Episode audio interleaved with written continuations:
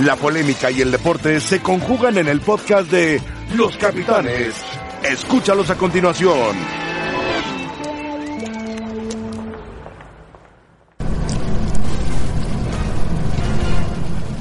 Hola, ¿qué tal? Bienvenidos a Los Capitanes.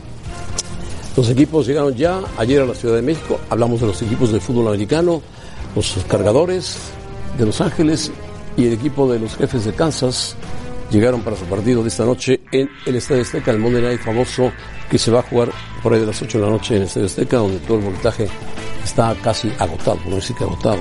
Un partido más de la NFL en territorio mexicano, Estadio Azteca, donde ahora sí la cancha está aparentemente en perfectas condiciones. Para que la pelota no puede botar más ni nada, ¿no? Para que el ovoide, el ovoide rebote de todas formas, Ahí es muy está, difícil. bueno, por eso decir, para que no se tropiecen. ovoide, ¿sabes por qué es ovoide? Para que tengan eh, estabilidad. Porque era balón de fútbol americano, pero llovió tanto un día que se hizo así. Y salió el ovoide. Es bien difícil. Imagínate un partido de fútbol, soccer, jugado con ovoide. Con un balón de ovoide. Hemos jugado con, rugby, con balón de los- rugby, los así porteros, ¿no? entrenábamos, sí. Los con porteros los así balones de rugby. Ahora imagínate un partido de fútbol americano con un balón de fútbol.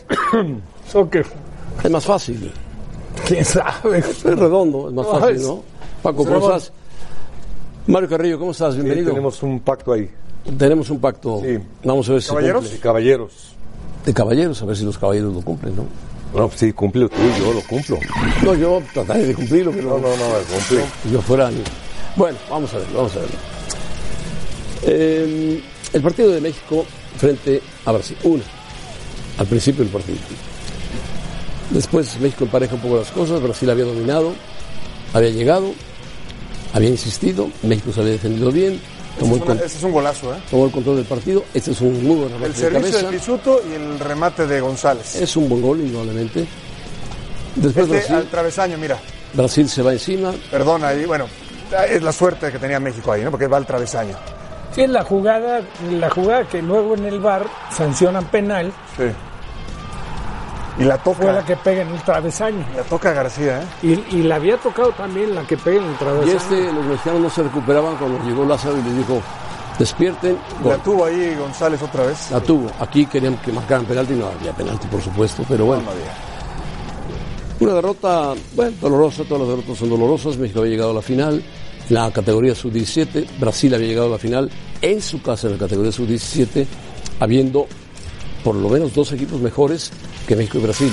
Uno era Francia, el que mejor jugaba, y el otro era Holanda. Dos equipos muy buenos. Cuando, No, y Brasil. y Brasil. Y también el equipo de México. Cuando los europeos se México meten a esas categorías, superan. No, no entraban a las categorías sub-17, pues se la brincan. Se la brincan a, a 19 y a 21, que están ya en los equipos profesionales. Pero bueno, el equipo de México dio un buen partido, hay que felicitarlos y esperar que los clubes, en este caso el Pachuca, el Atlas, el Guadalajara, que prestaron varios jugadores, los arropen y los traten de ir llevando, llevando, llevando, llevando poco a poco hasta que alcancen la categoría sub-19, que sean los futuros olímpicos y que algunos lleguen al profesionalismo, porque no solamente en México, en varios países del mundo se diluyen estas categorías. Si a este equipo, José Ramón, se le dan partidos internacionales, se le respeta a Panamericanos, se le respeta a Toulon, la evolución se asegura. ¿Sí? Lo que pasa es que ahora ya vienen los de primera división, van a Toulon, a esos partidos, a Panamericanos, que deberían de ser para estos No, chicos. va, va a la olímpica normalmente. Sí, sí, te comentaba Andan- que con partidos en 21, internacionales 22 años. podrá asegurarse la evolución de estos juegos. Con es difícil. experiencia internacional. Es difícil. Que se la den, no es difícil que se la den. Se la pueden dar. Acuérdate que si no- quisieran se la pueden dar. representa un gasto muy fuerte esta selección, llevar esos equipos a esos partidos. Pero porque la sub-17 no interesa tanto a, a los dueños de- del fútbol. Les interesa que haga un buen papel, pero no les interesa tanto. Sí. Ellos quieren, están pensando siempre en el quinto partido, que es el que les da la Bueno, pues estos jugadores van a ser el quinto partido en un futuro. Es decir, si piensan de otra forma, es que ya somos potencia mundial, lo somos. Bueno, ahora denle la evolución de vida con experiencia internacional, que son los partidos internacionales que Y necesitamos. yo te pregunto, Sí, Mario, se- ¿se la han dado la evolución anteriormente? En mi tiempo se le daba, en mi tiempo o sea, hace muchos años. Yo, por ejemplo, jugué yo tengo 100 partidos internacionales de jugador y fui muy malo. Hugo Sánchez tiene los mismos y fue muy bueno. Es decir, ah, hubo esa diferencia. evolución. Yo Pero pude llegar a El caso de la del do- 2005. Vela, Giovanni, Ajá. Efraín Juárez, Moreno. Efraín Juárez, Moreno. pero nada más, no pasaron más. Bueno, de cuatro son muchos, José No, Ramón. no, no, no. Y otros, otros que no llegaron a destacar mucho, Pero que sí han hecho carrera en el fútbol. El Pato Incluso Araujo. el portero Arias, que yo me acuerdo que era un portero de Claro Chivas muy sí. valiente y que luego estuvo jugando en el ascenso. ¿Te acuerdas de Villaluz? Sí, perfecto. Pobre Bueno, el Pato Araujo, El Pato Araujo, eh, Villaluz. Esparza, Sí, señor, lateral izquierdo. El otro, otro de Chivas, ¿no? El- ah, no, ese era el Pato Araujo. Sí, Araujo. Yo, yo lo que creo que no. eh, entiendo lo que dices, Mario, pero yo creo que no hay ninguna garantía. Guzmán. Yo creo que no hay garantía. Aún, aún si tomas a estos jugadores y los pones a jugar partidos amistosos de preparación, los metes a torneos, una alimentación especial, se concentran eh, durante seis años seguidos, aunque lleguen a los 21, 22 años, no hay garantía de que vayan a ser figuras. Eh, Pero, pero sí, tres o cuatro, Paco. Sí, lo Sí, que, lo que yo creo que Tres una o cosa es el jugador a los 16 años, o el ser humano, y otra a los 20, 22. Hay muchas cosas. Algunos de ellos antes de llegar a los 20 años se casan y ya tienen una familia, implica O otra están en proceso de estudio. O están en proceso de estudio, o no embarnecen lo que tenían que haber embarnecido, o no, no sé. O se aburren del muchas cosas. fútbol, o no tienen la, Pero la sucede en, en México, en España, en Brasil, con cualquier ser humano a los 15, 16 De años. acuerdo. Entiendo el proceso y no lo puedes descuidar, de acuerdo. Ahora, yo valoro, para mí en México se trabaja bien en fuerzas básicas y ahí está la prueba, más allá del resultado y más En allá de que- equipos, no en si es penal o no. En general, José Ramón, mejor que antes, mucho mejor que antes. Y pregúntale pongo- a Rafa y pregúntale a Mario y pregúntame a mí. Al Pachuca, al Atlas y al Guadalajara. No, y al Monterrey. Ahora entra Y Monterrey. América. Eh, Bueno, América aportó un solo jugador. Y Bueno, algo. está bien. Y, y para hacer un comentario más, perdón, a Paco. No, no, no, no, perfecto. eh, de las divisiones inferiores. Lo más importante es que hay jugadores en México. Hay que buscarlos. Sí, claro. Después viene el trabajo. No, de Perdón, Paco. acuerdo. No, no, no, no, no, no, digo, para terminar- que hay material humano. que, que son chavos, es muy valioso lo que hicieron. Tampoco te dice nada el ganar un título. Ahí está Nigeria, Arabia Saudita ha ganado un título, igual gana. eh, no es muy significativo. Para mí, más allá del resultado, es lo bien que jugaron los chavos, que hay chavos muy destacados y, y Pero que. mira, Brasil sí. tardó 16 años Claro. en repetir un título en esa Y Alemania nunca ha ganado un sub-17, y España tampoco, y Argentina tampoco. O sea, te dice mucho, ¿no? Bueno, desde que entraron los europeos a la sub-17 desaparecieron los africanos. Y que se pusieron más estrictos en la edad. Sí, pero bueno, Bueno, si ves los orígenes de los integrantes de la selección de Francia, me parece que Eran los el, chavitos. el 90% son de origen africano. sí, todos. Y, los- y los en Holanda también. y Holanda Y también. en Holanda también. Y una calidad Sí, sí, Sí, sí. Francia mostró muy, muy buena calidad. Y bueno, teníamos la costumbre en México de decir, no fue penalti, el hábito es un ladrón. Bueno, la otra, no ganamos porque los africanos traen bigote y traen barba. Y resulta que los cachirules fuimos nosotros, nosotros. Eso es cierto. Eso es verdad. Sí, eso es un, Y nos un castigaron hecho. duramente. Es Bueno, un hecho. son recuerdos de la historia del fútbol mexicano. Tata Martino habló hoy sobre la sub-17 y me imagino que habló un poco sobre Bermudas en México, que no hay mucho de qué hablar.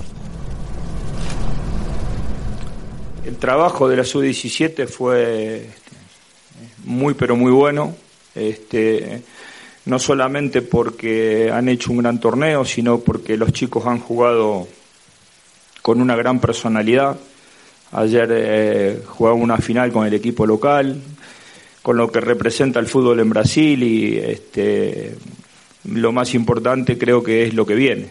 Es decir, no, es tan importante el- el campeonato del mundo en este caso, sino todo lo que viene para cada uno de esos chicos y todo lo que podamos hacer entre todos, sean los clubes a los cuales pertenecen, la federación, las diferentes selecciones, cómo continúa su vida este, participando o perteneciendo a la selección en las categorías que, que siguen.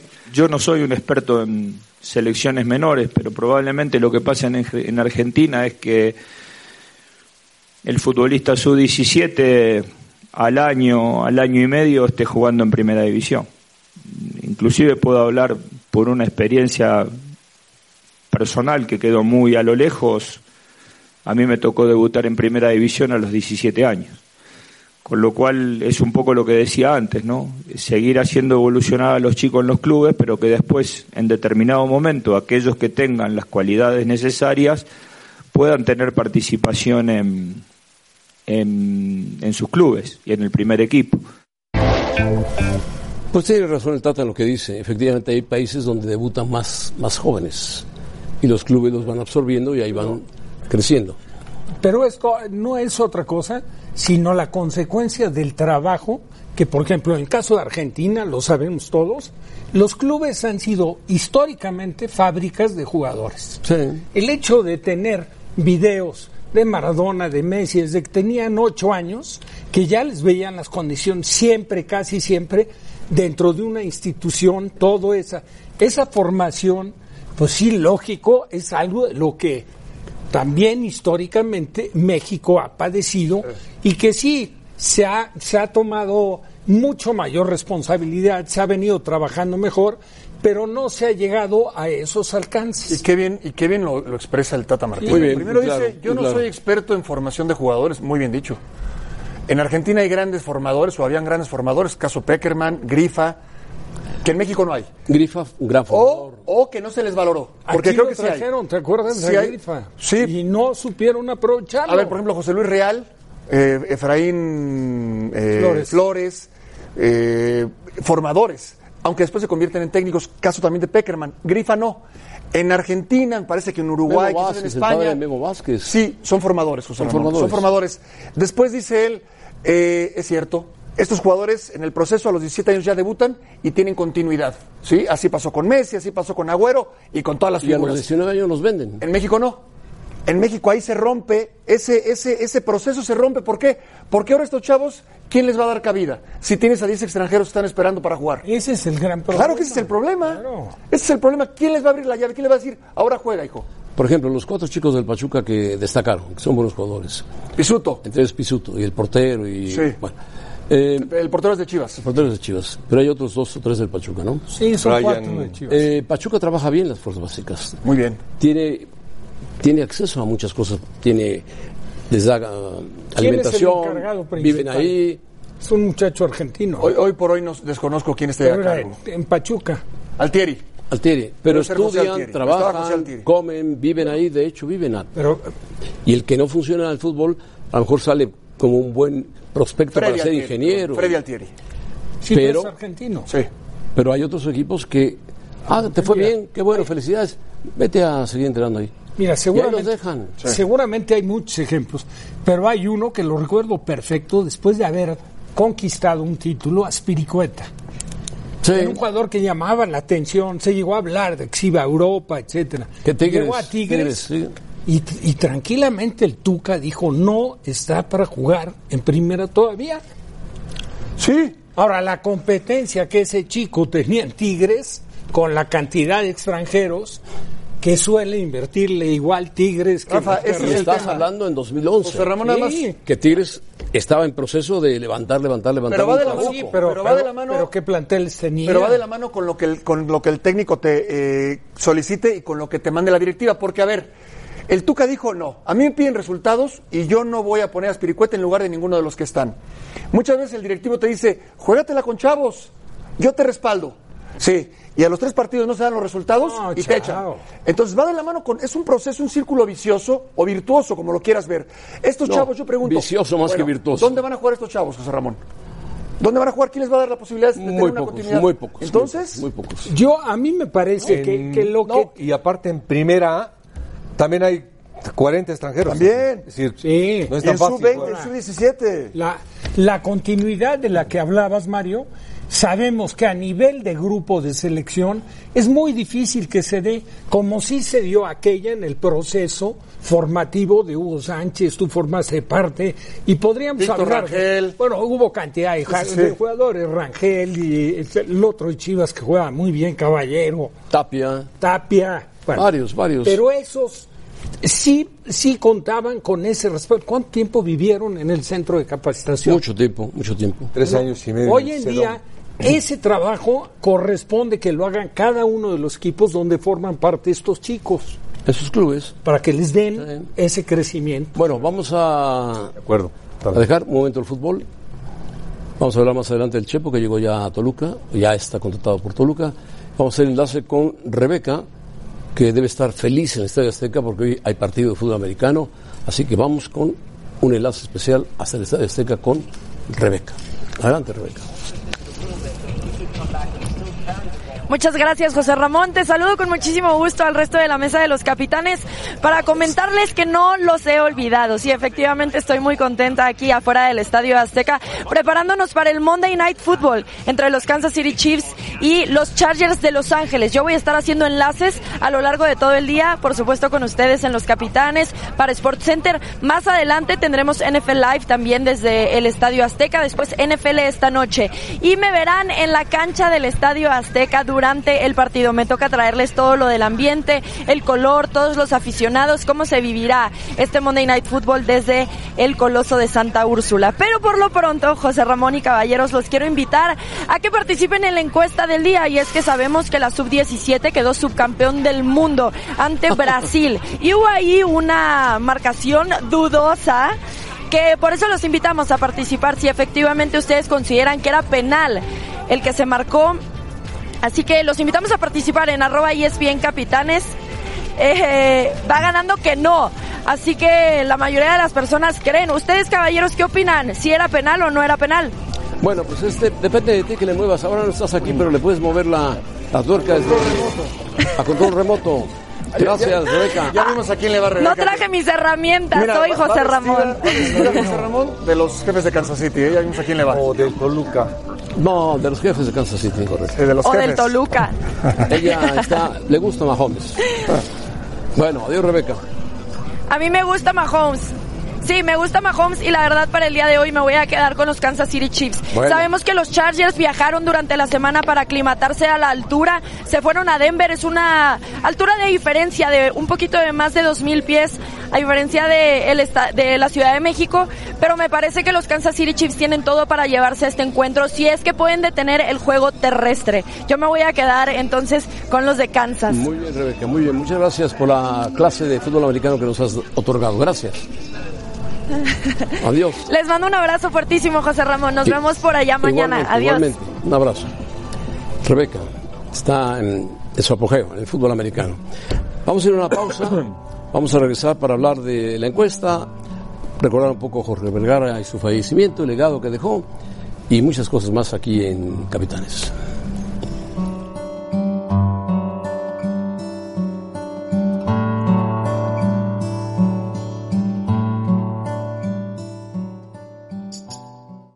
Es una mala, muy mala, muy, muy mala noticia. Eh, nos lo está confirmando eh, nuestra producción. El señor Jorge Vergara ha fallecido.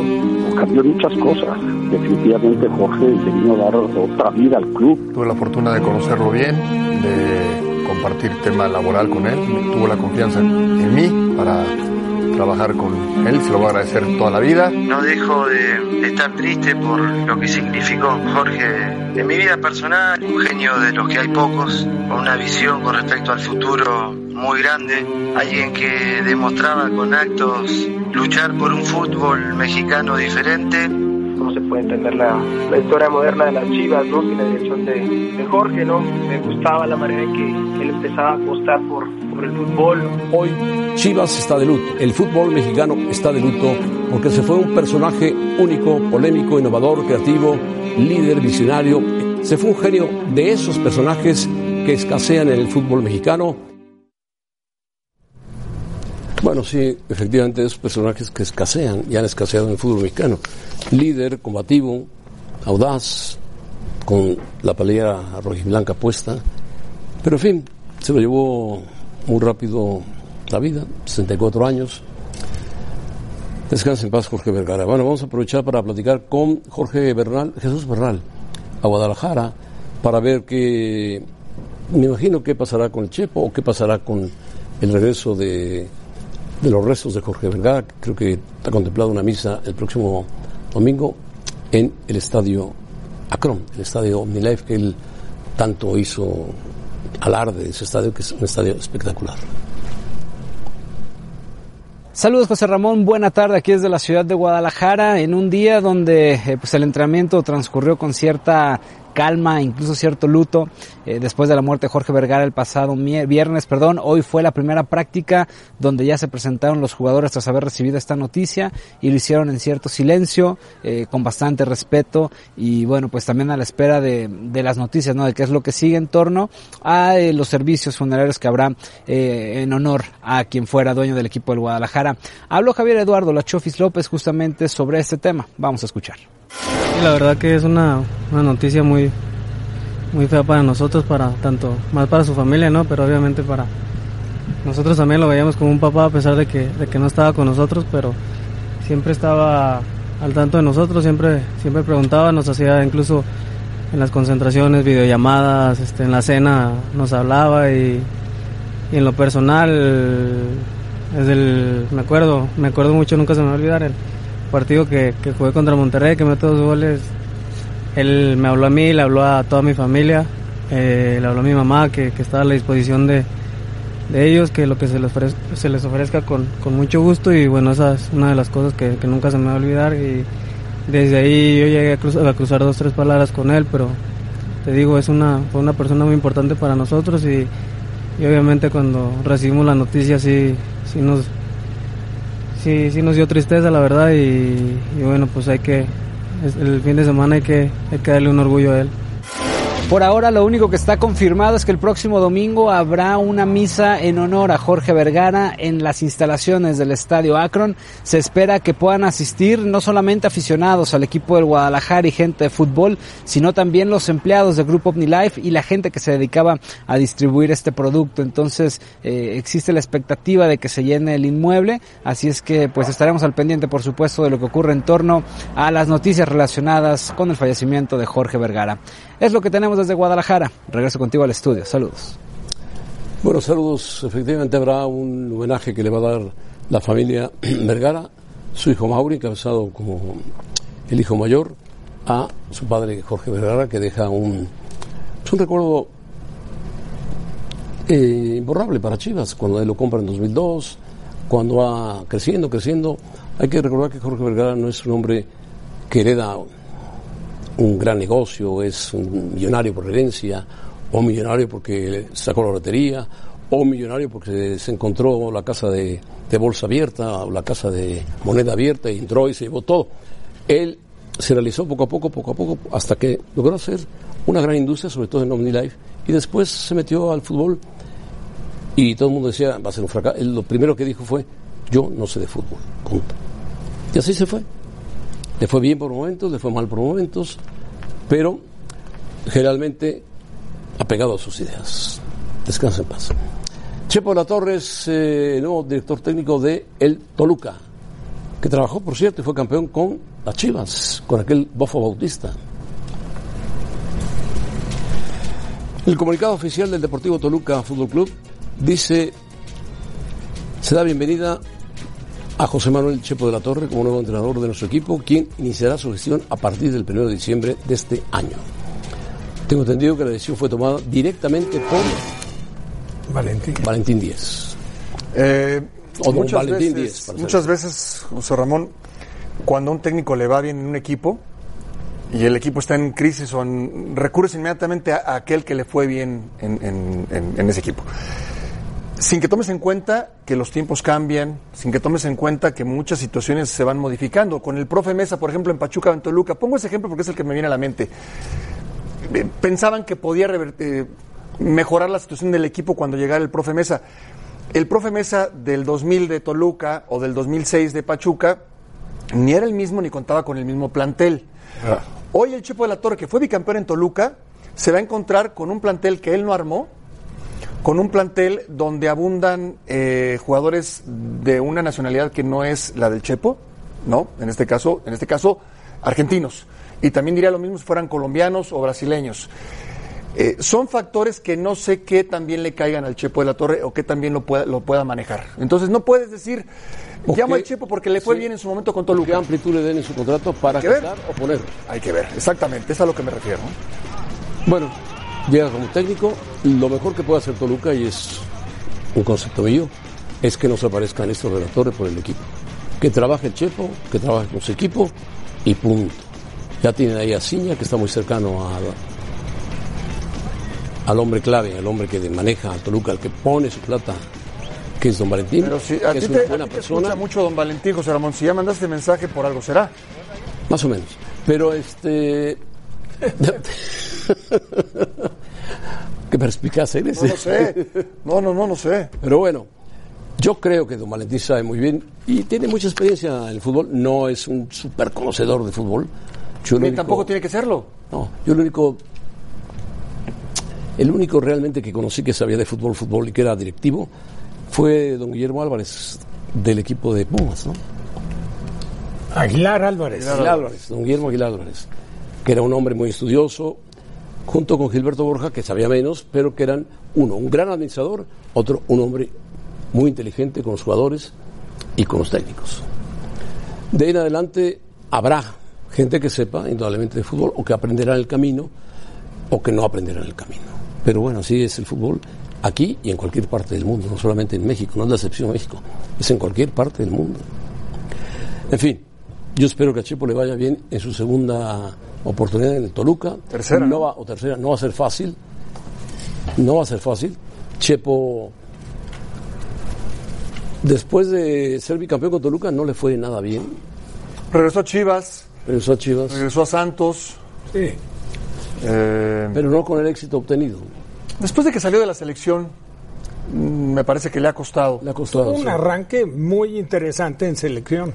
Muy bueno, claro. Sí, al principio. Cuadrangulares, y todo con números perfectos. Después se fue atorando, Y un se fue poco la noche se le vino a partir de cuando arrancó el hexagonal que recibió Jamaica y apenas sacó un empate.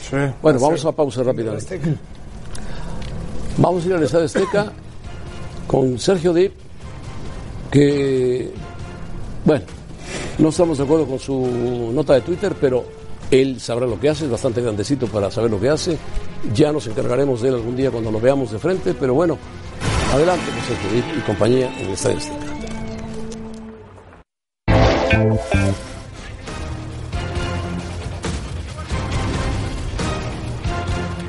Muchas gracias por continuar con nosotros en Los Capitanes. Siendo las 2 de la tarde con 33 minutos en la Ciudad de México, les damos la bienvenida desde el Estadio Azteca. Ya estábamos escuchándote, José Ramón, y ya estaremos en Capitanes para platicar y para debatir cómo le robaron a México esta final sub-17. José Ramón, Brasil no necesitaba ayuda, equipazo el brasileño, no necesitaban que el árbitro fuera al bar, etcétera, pero ya, ya lo debatiremos. Mientras tanto, un abrazo muy fuerte para ti, Rafa, para Paco, para Mario. Aquí estamos Javier Trejo Garay, Adal Franco, Lalo Varela y Sergio Dip para platicar de este lunes por la noche. Kansas City visitando a Los Ángeles. Y como es televisión en vivo, Adal, sí, sí, sí, empieza el ambiente. Ya andamos queriendo bailar porque es espectacular la experiencia de la NFL en México, Adal. Afortunadamente hay una barrera aquí que me impide brincar porque si no, el ritmo que demostré el otro día con las porristas de los Chargers quedó, Imagínate. quedó en manifiesto. Ya vimos el ensayo de, de los himnos, eso muy bien, estar ensayando la música, eso muy bien, pero lo más importante, Sergio, las condiciones del terreno de juego. Después Sí. de lo que ocurrió el año pasado, el pasto está en extraordinarias condiciones. Desde el 2 de noviembre que no se pisa para un partido oficial, la última vez jugó el América contra Santos aquí. Olvídense, ya no hubo conciertos, ya no hubo relajito y medio, está en espectaculares condiciones. La parte de adentro, como los alrededores del Estadio Azteca, creo que hay una muy buena logística.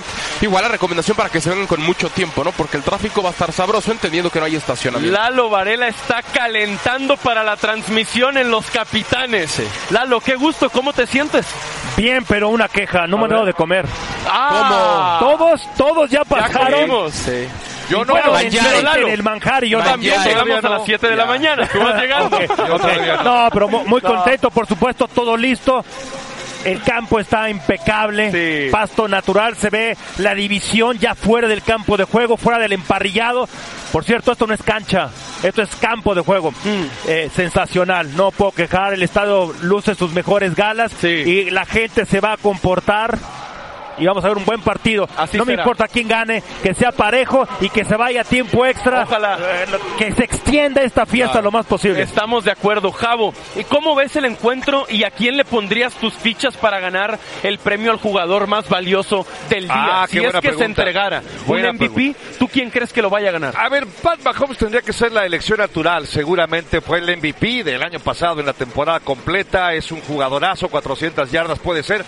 Pero yo quiero creer, quiero imaginarme, ya estoy viendo de hecho en, en mi mente ese partido y estoy seguro que va a ser Philip Rivers. Philip Rivers. Philip Rivers. ¿Ganan los. Chargers No. entonces? Van a perder los Chargers, Ah. yo creo. Pero va a tener un gran partido.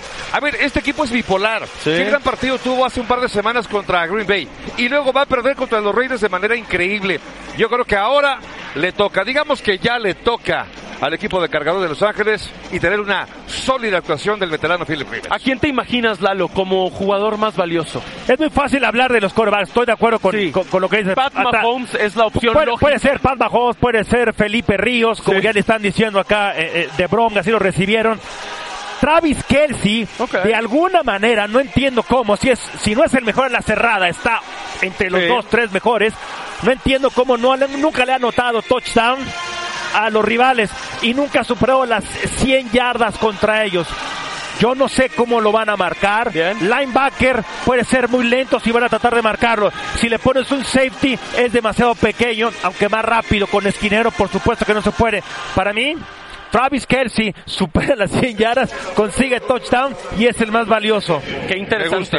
Eh, Lalo, entonces vas con el tight end de Kansas City, Javo con el quarterback de Los Ángeles y nosotros, Adal, eh, podríamos ir con el sonido ambiente, ¿no? Muy bien, el Por DJ ahora muy bien le el está DJ. moviendo bien, Por ahora buen ambiente, MVP, buena música, sí bien, va de jugador más valioso. Pero cómo abrió, ¿eh? ACDC for those about to rock. ¿Viste? Es que conoce, conoce Claro. el mercado, Oh, conoce la muy bien, audiencia, bien. tiene para todos. Claro, además, Adal, ya vimos los ensayos de los himnos nacionales. Correcto. Nos llevamos una sorpresa. El himno de los Estados Unidos lo estará interpretando el grupo latino pop Hash. Sí, claro. Eh, tengo entendido que son eh, hermanas ¿Tienen raíces mexicanas, Sí, norteamericanas, sí, norteamericanas, sí, sí, sí. mientras que el mexicano lo estará cantando Ana Bárbara.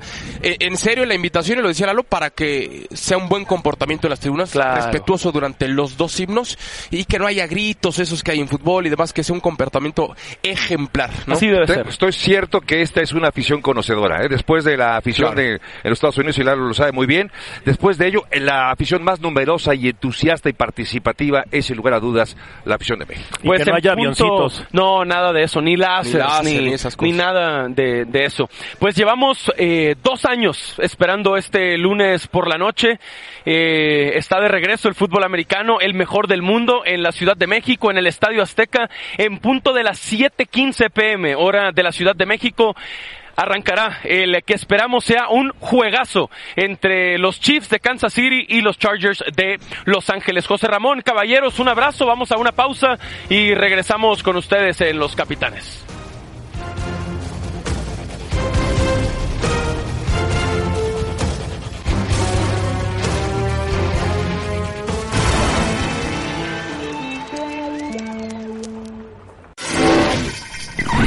Bueno, fin de semana de partidos de la Euro de calificación. Bélgica, el equipo de Bélgica ganó y ganó bien. Hazard. Rusia. Dos de Hazard, uno de su hermano y otro de. Lukaku. Apareció Hazard, que no lo ha hecho en el Real Madrid, pero pronto va a aparecer porque sabe jugar bien al fútbol. Y ganaron fácilmente.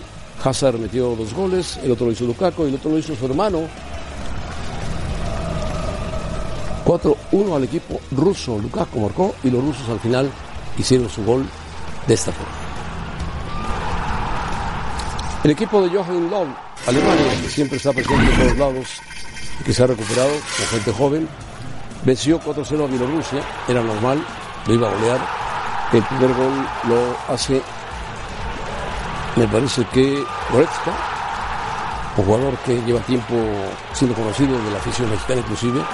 El segundo gol lo va a hacer Tony Cross, que está jugando muy bien. El tercer gol lo hace Tony Cross. No, el cuarto, el cuarto lo hace Tony Cross, el otro lo hace Vinto. Y bueno, gana 4-0 Bielorrusia y Lowe, como si se fuera tan tranquilo a su casa, ni la más remota idea de festejarlo. Inglaterra fue hasta el campo de Kosovo Y apareció, ahí tiene un jugador maravilloso Inglaterra que se Qué llama facilidad Sterling, ¿no? la pelota. Bueno, Sterling, Radford, Chamberlain, Kay, todos ellos son muy buenos jugadores. Winks marcó uno, Y aquí vuelve a participar el mismo defensa. Kay marcó el otro, Rashford marcó el otro y Mount casi al final marcó Ah, bueno. el otro. Un buen equipo tiene Inglaterra. No, no, esa jugada. Y traía el Pues sí parecía, sí parecía. Y aquí. Portugal le, le costó trabajo a Luxemburgo, se defendió bien, empezó ganando el campo en muy malas condiciones y ganó, pero van a ver el gol de, de Cristiano. Es curioso. Muy buen gol. Ese es buen gol, sí.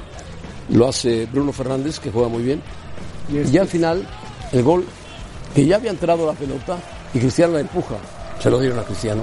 Ya, tiene, ya llegó a los- casi a los 100, ¿no? 99. 99. Clasificados en el momento, hay países muy buenos del grupo A, calificaron Inglaterra y la República Checa, del B, Ucrania y Portugal, del C, Alemania y Holanda, dos muy buenos equipos, Croacia, del E, España y Suecia del F, Polonia y Austria del G, del H, Francia y Turquía, Bélgica, Rusia, Italia y Finlandia. Faltan tres equipos por clasificarse y cuatro en, que estuvieron en la Liga de Naciones como terceros lugares. Y algunos que están peleando hoy. Le estaba ganando España a los rumanos. ¿Estaba ganando? 1-0. 1-0. Hay la duda, ¿sabes qué duda hay en España? Si para la. Euro regresa Luis Enrique o mantienen a Roger Moreno. Sería buen detalle que 4-0 ya 4-0 España. Sería buen detalle que regresara Luis Enrique, ¿no? Sí, porque lo quería el Arsenal. El Arsenal solicitó y Luis se va- Enrique, Luis se Enrique va- dijo, Pero tengo, tiene- la, tengo la opción de la selección española. No por malos resultados, ¿Quién? por un tema No, muy fuerte, tema muy personal. fuerte, personal. Y, y- y sería un buen detalle, no sé, pero sería un buen detalle No, que y, el- este hombre que está al frente, Moreno, Roger por Moreno. supuesto que bien, pero- tendría que estar encantado que regrese el Luis Enrique. Además lo ha hecho muy bien, muy joven, Sí. muy joven. Bueno, pues ahí está. El- ¿cuánto, ¿Qué me dijiste, Trillo? ¿Cómo va el partido? España va ganando 4-0. 4-0. 4-0 ya. Hombre. También Italia, Armenia 4-0. Bueno, sí. Sí, más, más fácil ese. El de Italia, Armenia, aunque los dos. A Bélgica, locales. Bélgica hay varios candidatos. Yo veo a Bélgica, veo a Inglaterra, veo Alemania. Alemania, puede- no puede España, Italia regresó. Italia, que está, Italia, está- regresando, Holanda, que está jugando muy bien al fútbol con Ronald Koeman. Y bueno, Portugal, que siempre aparece por ahí por tener, ¿Es el campeón? fíjense, la Y estadística al que rato nos explicas cómo va a ser Portugal, Portugal La Euro. no calificaba a mundiales ni a, a copas A europeas pocos menos. mundiales y a pocas copas europeas. Llegó Cristiano, apareció Cristiano, cuatro copas europeas seguidas y cuatro mundiales seguidos. Para Y el está- peso de un jugador de y, fútbol. es- y está por jugar su quinta Eurocopa. Su quinta Eurocopa, de la cual ya ganó una, y ganó una Copa de Naciones también, Nations Cup que le llaman, que está jugando México brillantemente contra Bermudas. Claro. Que hay diferencias, pero bueno. Deberían de invitar a los equipos que están mal en Europa, a las Faroe, a Malta, a Kosovo, invitarlos a jugar la, A José Ramón, no. la CONCACAF. No des ideas. Oh, bueno. No des Por lo ideas. menos para ver partidos un poco más atractivos, ¿no? Bueno, no, mejor no digo. Sí, ¿sí o no? O sea, por ejemplo, un Kosovo-Bermuda, No, visita recíproca. Para mejorar a México. Me- Gibraltar. Gibraltar es muy nuevo. Es, Sí, por- por yo creo que es la nación más nueva que juega al fútbol. Gibraltar, fíjate. Que es una cosita de nada, ¿eh? ¿Sabes cuántos habitantes tiene Gibraltar? Entonces, ¿Ni te imaginas? un peñón. 15 mil.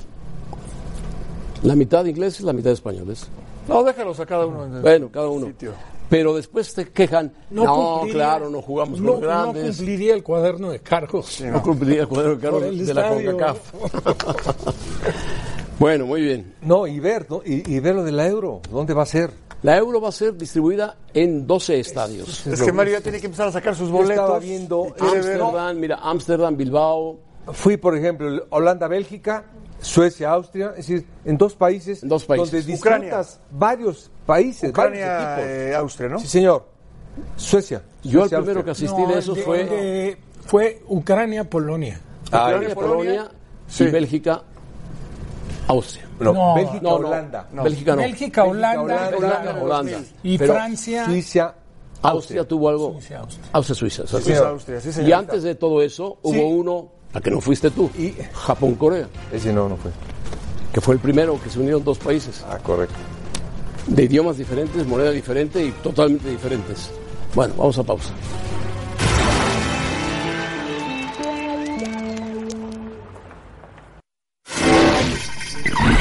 Bueno, vamos a los cinco mejores momentos de Jorge Vergara. Sí, vino Johan Cruyff. Una, Impactante esto. una historia maravillosa del fútbol mundial, como es- ha sido Johan Cruyff, creador de una escuela de fútbol maravillosa como la del Ajax, jugador y capitán del Barcelona. La dimensión y la dimensión que él pensaba que podía tener Guadalajara. La, no- la noticia y la intención muy buena. Los resultados No se dieron. bastante pobres. El título incluso provocó que se cambiara de nueva cuenta a césped natural. El primer título de- con Vergara. Con Vergara, sí, que platicar que ayudó mucho al Bofo a concientizarlo. Y este fue un, un trato que apareció de repente. Habló con la gente del Manchester United y se llevó al chicharito él en su avión privado y dijo, aquí está. Pum. Maravilloso. Y Ferguson dijo, se queda. Un- Una transferencia inesperada. El nuevo estadio. El nuevo estadio. Que vino el Manchester que vino el United a Manchester inaugurarlo. United a inaugurarlo. Con la presencia del Chicho. Se metió gol. Le metió gol, sí. Un bonito estadio. Precioso. Por el estilo, la, arquitect- la arquitectura que tenía ese estadio. Y Jorge Vergara, el encontrarse con Almeida. Como dijo él, es el primero que me dio la oportunidad de contratar y lo contraté. El mejor momento de Vergara fue, yo creo que su estancia con Almeida, que le dio frutos, el haber traído a Johan Cruyff, que no le dio frutos Johan Cruyff, porque él pensó que iba a dirigir Cruyff, y Cruyff tiene una escuela que pone ciertas ya murió Cruyff, lamentablemente, un extraordinario futbolista y extraordinario técnico, y quizá la otra fue La construcción del la estadio. construcción del estadio, pero el haberse metido a Chivas sin conocer de fútbol y haber tratado de levantar a un equipo que estaba como Bueno, a ver, darle dimensión, dimensión, dimensión. al Guadalajara, es decir, dimensión de lo que representa ese equipo en Guadalajara, la en llegada, México, de, ante y la el llegada mundo. de Paco Gabriel de Anda al Guadalajara. Su última presentación en público del señor Vergara. Y de Mauri que ya se cortó el pelo, ya está muy serio, está al frente del Sí. equipo. Bueno, yo le viviré agradecido al señor Vergara por ha- haber depositado su confianza en mí, haberme invitado a trabajar a Chivas, aunque haya sido muy poco tiempo. Y lo poco que lo pude conocer, sí creo que fue un tipo, eh, no sé si poco valorado, pero Poco valorado, sí, muy poco criticado, valorado. José Ramón. Sí, muy criticado. Porque hoy normalmente cuando la gente eh, fallece se habla siempre muy bien de ellos. Al señor Vergara muchas veces se le criticó y se le faltó al respeto. En esas críticas se le faltó al respeto. Sí, en general. Era sencillo eh, criticarlo y de la mano de una falta de respeto. Y creo que no, no se lo merecía. Eh, tuvo errores, por supuesto que tuvo errores, pero yo valoro a cualquier empresario o ser humano que se atreva a depositar su dinero e invertirlo en el fútbol. Él puso su dinero en el fútbol y generó muchos empleos con futbolistas, con gente en torno al equipo, eh, invirtió mucho y después no se pueden conseguir siempre resultados positivos. Dos títulos para muchos será poco, para otros será bastante, un título internacional, el Mundial de Clubes y viene la enfermedad y no pudo concretar muchas cosas que tenía en mente el señor Vergara. Yo valoro mucho el, eh, la importancia que le daba al ser humano, a sus empleados, el apoyo ya lo dijo la Chofis, tanto en su empresa, en OmniLife, como en el equipo de fútbol. Errores tenemos todos, pero yo creo que en momentos se le criticó en exceso y con muchas faltas de respeto. Pero mucho por envidia, ¿eh? Por supuesto, Rafa. Mucho, Por supuesto. mucho por envidia. Yo, yo creo que lo, lo que hizo ahí está. Y también, metiéndote en el tema del fútbol, es muy difícil tener todas a favor, porque la división que, que ha existido históricamente entre Chivas, el equipo más popular, y el América como equipo polémico, pues también representaba. Y cuando él tenía ¿Cómo la- se comprometía él públicamente? Y siempre la- hablar de la tremenda dimensión que tenía él para el Guadalajara, siempre se burlaban de él. Es decir, como que es un siempre, pecado decir, yo quiero que sea el mejor equipo del mundo. En fin. Claro, él, su mayor virtud era un gran motivador. Tenía más de 6.000 empleados en OmniLife. Imagínate, una empresa que creció de nada. Y él se encargaba de motivar y lo adoraba la gente de OmniLife. Y la gente de Chivas, pues, es el fútbol. Y el fútbol es muy diferente. De acuerdo. No existe una dupla más exitosa en la historia de la NFL que la de Tom Brady y Bill Belichick con los New England Patriots. México puede presumir haber recibido a esta mancuerna ganadora en 2017. Aquella tarde, Tom Brady completó 30 pases para 339 yardas y 3 anotaciones sin intercepción, suficiente para que los Patriotas aplastaran 33 a 8 a los Raiders y para que la afición mexicana se rindiera ante la grandeza de Brady y Belichick. Bueno, para ti fue penal. La gente dice que no. Para mí sí fue penal, para Rafa fue penal, para Paco no, para el señor Carrillo sí fue penal, pero son cosas del fútbol, ya lo platicaremos. ya amenazó Sergio Dive en traer su teoría espectacular de Muchas gracias. Hoy fue un día corto porque había fútbol americano. Gracias, Paco. ¿Ya te vas al estadio, José Ramón? Yo no voy al estadio. al estadio directos. No tenemos picante, te esperamos. Ah, Te esperamos. Tú no vienes. No, ya no estoy requerido. Tú sí, ¿verdad, Mario? Pero No, pero si quieren, con mucho gusto. Bueno, gracias. Mario sí se va al estadio, ¿eh? No, no, no. No, no vale no. O voy a hacer jugadas de decir. Gracias por escucharnos. Para más podcasts, busca ESPN Deportes en iTunes y TuneIn.